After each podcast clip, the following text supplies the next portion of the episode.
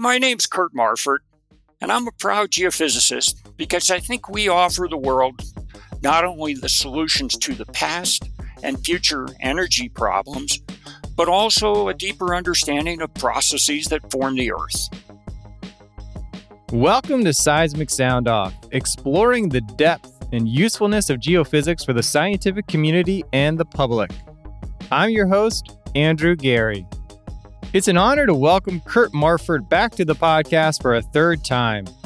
For our third conversation, Kurt reflects on his career and the recent award of SEG's highest honor, the Maurice Ewing Medal. In this fun and insightful conversation, Kurt shares his reaction to learning about receiving the Maurice Ewing Medal. He offers his major takeaways from various career stops along his path and how his volunteer roles at the SEG advanced his career. Kurt provides wisdom on what's changed and hasn't changed in building a successful geophysical career and what he's most proud of when looking back at his accomplishments. It's a privilege to hear from geophysicists at the top of their profession, and Kurt provides actionable advice with his witty and personable style. Seismic Sound Off would like to provide this special announcement for graduate students active in research or early career professionals. The Early Career Subcommittee of the SEG Research Committee is receiving nominations of new members to serve the term 2023 through 2025. This subcommittee is open to graduate students active in research or early career professionals up to three years post graduation. As part of the SEG Research Committee, the Early Career Subcommittee provides their opinion, advice, and vision to the research direction and goals of SEG from the perspective of career starters. If you are passionate about contributing to shaping the future of applied geophysics, please indicate your interest by sending a resume and cover letter by September 30th. The details are listed on the show notes for this episode. And now, my conversation with Kurt Marfurt. I have the honor to speak with you because you were a recent uh, SEG highest honor of the Maurice Ewing Medal that will be taking place in, in a few weeks now. We're, we're speaking on August 9th here. What was your reaction when you learned that you would receive SEG's highest honor, the Maurice Ewing Medal? Well, you know, I received two emails back to back that day one from the SEG, another from a history website that I often visit. And the SEG note said I was the recipient of the Ewing Medal. And this was really a shock and surprise to me. Then, when I opened the next history email, and it had an article on Marcus Aurelius, who was a Roman emperor and philosopher. And the uh, first line quote they had was, All fame is fleeting. So I thought, whoa, is that profound? So I was once really shocked I'm still honored, but then reminded by an expert of this, uh, of having uh, influence and so forth in the world, that fame is fleeting. So that put things in perspective. And my spouse asked me, like, don't they give that kind of award to people posthumously? She didn't use the word posthumously, but you can imagine what she meant. I quickly checked, and no, most of the people are still alive. Were still alive when they got it. It's only happened once, as far as I, I know. But uh, yes, it is definitely not a, a posthumous award. And uh, yeah, if you want, if you want a, if you want a little ego check, reading any Stoic philosophy quotes, we'll we'll probably do that pretty quickly for for you. Yeah, let's kind of rewind the clock a little bit. Why did you go into applied geophysics as a career? So, uh, like most kids, and this is shown on the new SEG website or the website of the last six to nine months where they show the little kid with a Tonka truck or whatever. So as a little kid, I loved rocks and collecting fossils. And then with my family, we would go upstate New York and go through abandoned mines and so forth. So I, I liked rocks as a little kid. And I was a physics major in college, but I was in college next to the Adirondack Mountains, upstate New York a lot of glacial features everywhere. And uh, I, I just fell in love with that work. And my favorite courses, I was a physics major, also a French major, but that's a different question, a physics major. And my favorite classes were optics and mechanics. But then as you go on in an undergraduate program in physics, you tend to get smaller and smaller and smaller. You know, you go from atomic physics to quantum mechanics. And I kind of liked physics that you could hold in your hand. Okay. So uh, when I graduated, I was offered a fellowship at uh, Columbia University in their uh, mining school. So I jumped at that chance. And the program there in applied geophysics uh, was quite small, only two faculty. So you needed to take courses in civil engineering, mechanical engineering, electrical engineering, physics, uh, geology. Interesting because a part of geology department was Lamont Doherty. Uh, there I got to meet uh, Maurice Ewing, okay, of which the medal is in honor of, uh, when he would give uh, lectures and seminars at, at Lamont. So that was that was kind of cool. I learned finite, a technique called finite element modeling in uh, in mining. So think of it as a, a mesh of the earth, and then you deform that mesh. So it's commonly used in structural engineering and mining and other areas.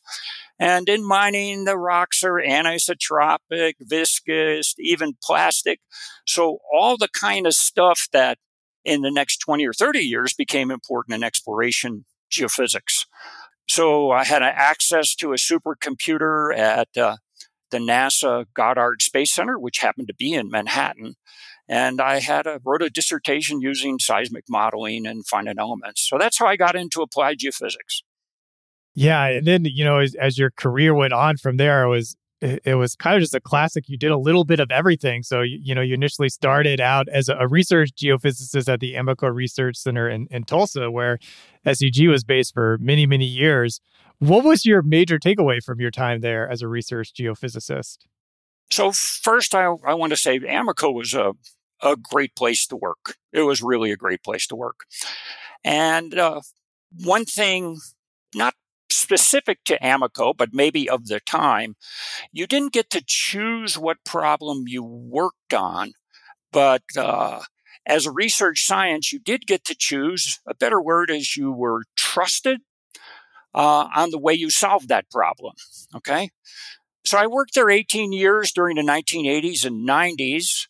And I don't think I'm exaggerating if I say we reorganized every two years. Every two years, I was put in a different group. So I was rotated into every group except uh, seismic acquisition and rock physics.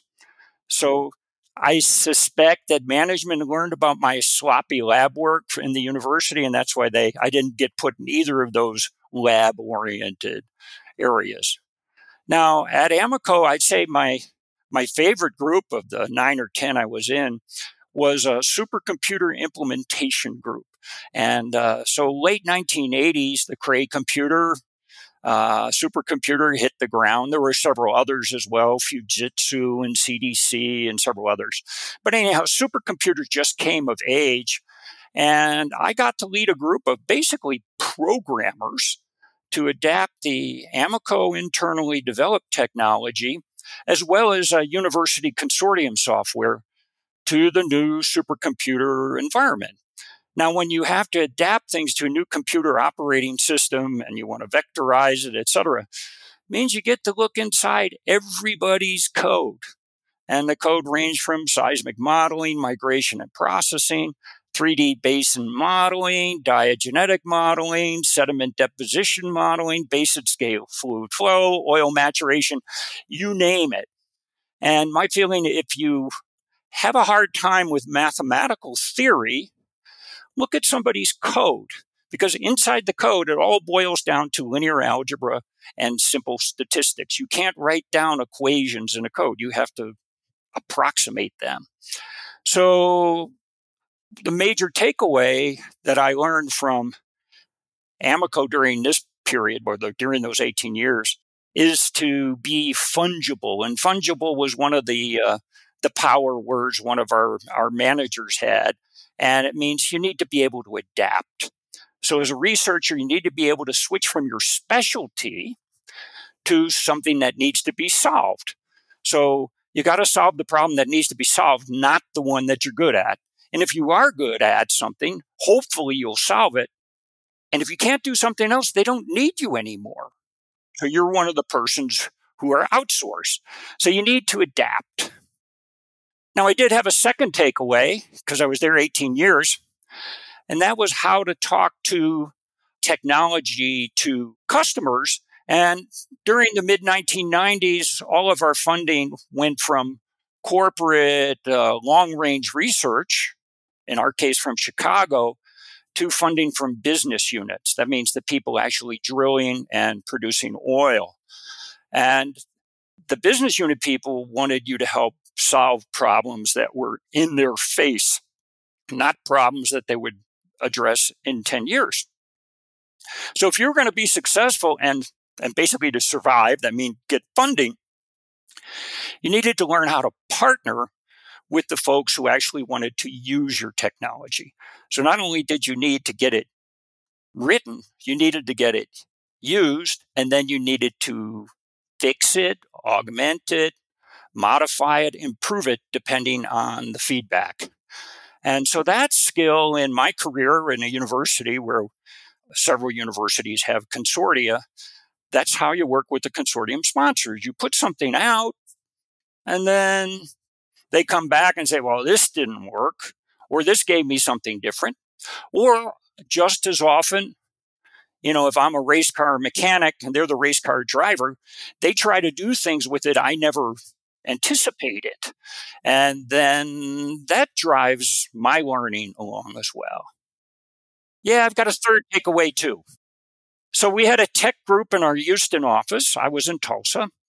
And uh, the tech group would run the internally developed migration software, which ran on a Cray supercomputer.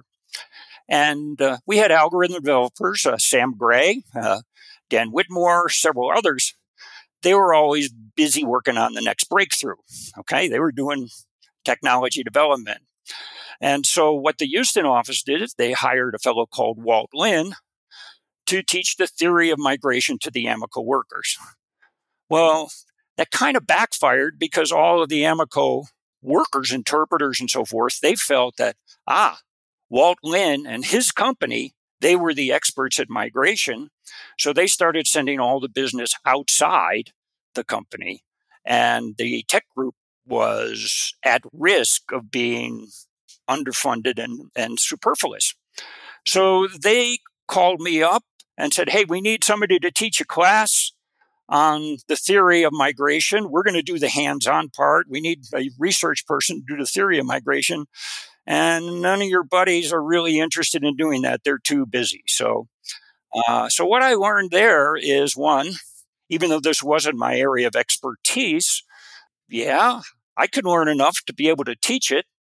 And then to get the theory to a level where a normal practitioner could understand it. And so this was my first delve into basically continuing education, which once I left the oil industry, then I, I spent a lot of time at. Yeah, this, is a nice lead into this question. You know, on on top of continuing education, also there is just you kind of saying yes to an opportunity that presents itself. Because I'm sure you were also very busy too. It's not like you had all this free time that maybe all these other people didn't have. So, what did volunteering with the SEG? I mean, you've been you know, a short course instructor, editor in chief, you've been associate editors, you've served on the board.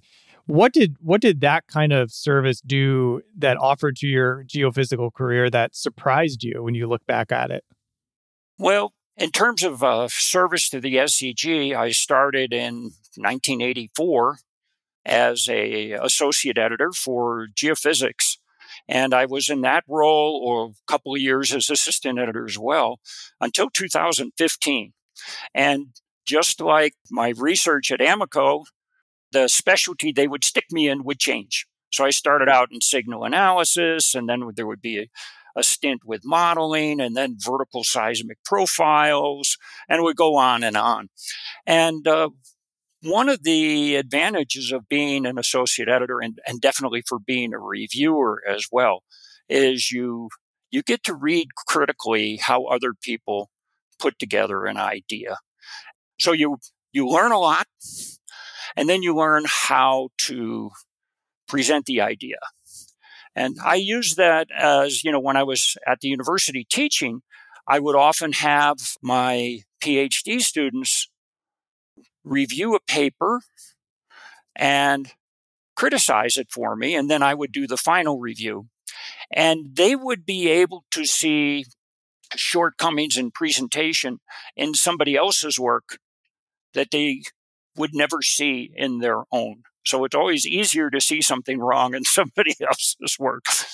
So, uh, in terms of uh, the editorial part, I got a lot of exposure to everything. I have weak points. I, I'm really bad at organic geochemistry. I know very little about that. And well log analysis, not very good at that either. But at least I know what people are doing and and what's exciting and how they're using it. And the part that was most satisfying is to help folks who are struggling to get a paper published. And uh, interestingly, oh, yeah, sure, a common one is certain cultures around the world. I'll pick on the French because I was a French major. They like to say that uh, Laplace and Descartes, they did all the Fourier, they did all the real work, and I'm doing this this small thing. Okay, well, that's not how you market your idea. You need to be aggressive out there. So I would help help them to be more forceful in their abstracts and conclusions. And I learned from several of the uh, publication editors, uh, the, the staff members uh, at the SEG. Two of them were former editors, uh, sports editors for the Tulsa newspaper. And if you read a sports column, it's all active voice, you know, very, very powerful writing. And that's that's what the kind of way that you want to write a technological paper. In other cases, another couple of folks have helped. One of them was actually a chief geophysicist of a major processing company. And their paper was written more like a report, like a project report that you would give to a customer, not a scientific paper. So in that case, I found one of my buddies, another professor at OU, to help, okay, help this guy with all the background work that he didn't talk about and how to write a scientific paper versus a technical report. And it turned out to be a fantastic paper. It was, you know, second best of the year. So that that was very satisfying being an editor. Then um, continuing ed, the best way to learn something is to try to teach it. Certainly, it's fun to go around the world and see all the different cultures as well. I can't complain about that. It was just a wonderful experience. Uh, but different insight. When you go to different places, totally different geology, different perspectives on on what's important, uh, and then uh, and different ways of of learning. And then in terms of serving with the uh, board of directors, which was told to me to be oh no more than four four days a year of meetings. And then what happened is, well, we had COVID and all the conventions and so forth were being shut down and we're running into fear of bankruptcy. And then how are we going to have a, a distance meeting? And then we had all kinds of things with, uh, oh, the proposed merger between AAPG, SEG, SPE. So we definitely did not have four days of meetings during those years. They went on many, many, many days of meetings. Fortunately, by Zoom in most cases, but uh, a great group of people to work with, and uh, I see good results from the time that I participated in it. There's definitely things in there you shared that this question would apply to, but uh, you know I'll get more directly ask it here. What has and what hasn't changed in your mind for achieving a successful geophysical career? Well, I'd say the thing that hasn't changed, I'm going to make it very short. We need to remain quantitative. We need to be able to calibrate the predictions through data and scientific principles, particularly with geology, it's all about processes or heavy on processes. And we need to calibrate those predictions using quantitative methods, whether the predictions made by a colleague, another interpreter, or whether by a machine, you know, machine learning robot. Okay, they're going to make predictions, and sure, it looks fancy. That doesn't mean it's right. Just like, oh, this fellow who made the prediction, they're a rising star. They're the right hand uh, person of the boss. Maybe that person's not correct. Maybe they're telling a story. So quantitative, that hasn't changed.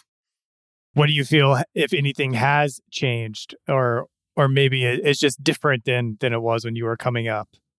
Well, the the day of the research scientist in a white lab coat doing cool things is totally gone. None of those jobs exist anymore. So the thing that's changed most is you have to have a customer on the other end. If you develop new technology, you need to reach out and find out how to best deploy the technology in a way they can use it. Oh, some of the companies have a have a buzzword for it called fit for purpose. So definitely fit for purpose is the right thing to do. And then the other thing that's changed is the way people learn. And I don't have the solution for this. And uh, so I'll throw it out for other people who might listen to this podcast. There's a generational change where the new learner wants the information they need just in time. And that leads them to look for all their answers on Google or some other search engine. And they are reticent, and, and this is a little generational. They're not going to take a short course in a technology that they don't think they're going to need right away. That time they're spending in the short course with the way business is today, that's not taken away from their business time that's taking away from their weekends, their time with family and friends. So, getting the new geoscientist interested in learning about technologies that they might need five years from now, but not this week, that's that's tough. That's definitely changed. And I don't I don't have the solution for that. That's a solution for management and uh, human resource people to address. Yeah. Yeah being a, a well-rounded geophysicist, I think, is is so key in a lot of respects. You know, when you look back and, and reflect on on your career and your contributions, what are you most proud of regarding those accomplishments and contributions to geophysics? Well, I, I guess I'm most proud of helping my students, uh, helping them start their careers, find a focus, an area that they're good at, that they can they can bloom they can flower they can be successful. You know my my professor was a chinese a fellow called john sungfen kuo and there's an old chinese saying that uh, a great professor shines in reflected light. So uh, that's what i'd like to think i've done and and the one thing that i have done that's a little different painful for my former students. I've had a lot of students in the past, but I've captured most of their work in terms of software or in terms of short course notes as well. And so to capture it in terms of software, that means they need to program. And then if they need to program, that's that's good. Well, it needs to be a program that the professor can read. So it has to be in Fortran 90, not in the language of the day. And then it has to be usable by the other students. And then in a consortium world, it has to be usable by sponsors. Then it has to have documentation and case studies. So a lot of the work that I'm given credit for, I think, is due to my students and the part that I've contributed is is capturing and forcing them to quantify it and then I redistribute it and maintain it and so forth. So people might associate my name with a lot of it, but it's almost all from my students. Yeah, I can only imagine. I mean, you're just you sound like you you just really sharpened a lot of edges over the years, uh, sharpened the saw, as they might say, just with with these people submitting papers to geophysics and interpretation that you've improved, your students that that you've improved. It's it's quite a legacy. And and kind of on the flip side of that a little bit, what if anything do you think you would have done differently in your 20s or do you wish you would have done differently in your 20s? Yeah, so going back, you know, talking to younger people, or if younger people listen to this, and it's a podcast, so younger people listen to podcasts, I hope. And uh, one of the not shortcomings, I'll call it a shortcoming of today's students is that they're very focused. They want to take only the courses that'll help them with their thesis or dissertation, and then they want to get to writing and uh, and and finish. And when you're younger, in your twenties, that is the time you can really branch out and take courses and things that you may never use. No, you think you will never use, but guess what? You'll end up using them. So take courses in engine in civil engineering, take courses in soil mechanics, take courses in uh, oh electricity transmission, things like that. That hey, in our future as a geophysicist, uh, that may be where your career takes you, not seismic processing, for instance, or seismic interpretation, even. And and lastly, Kurt, it goes in with a lot of this conversation but to wrap it all up, is there a principle, teaching, or point of view that you feel has helped you succeed in your field? I'd say you need to be willing to change, willing to listen, willing to accept failure, because there'll be plenty of failures, and then willing to adapt because you can't control things. So, our future geophysicists, guess what? They're going to have lots of change. They'll probably have a lot of failure, and they're certainly going to have to adapt to a rapidly changing future. Well, people will have the the opportunity to hear you share a few more words at Image in, in a few weeks, and congratulations on this honor, well deserved. You are still the uh, the number two most listened to podcast in the in the history of the SEG podcast. So I'm excited to to have you back on for a third time and, and to share your wisdom with with our listeners. Hopefully, I didn't just counteract everything I did in the previous podcast. Hey, thanks so much, Andrew.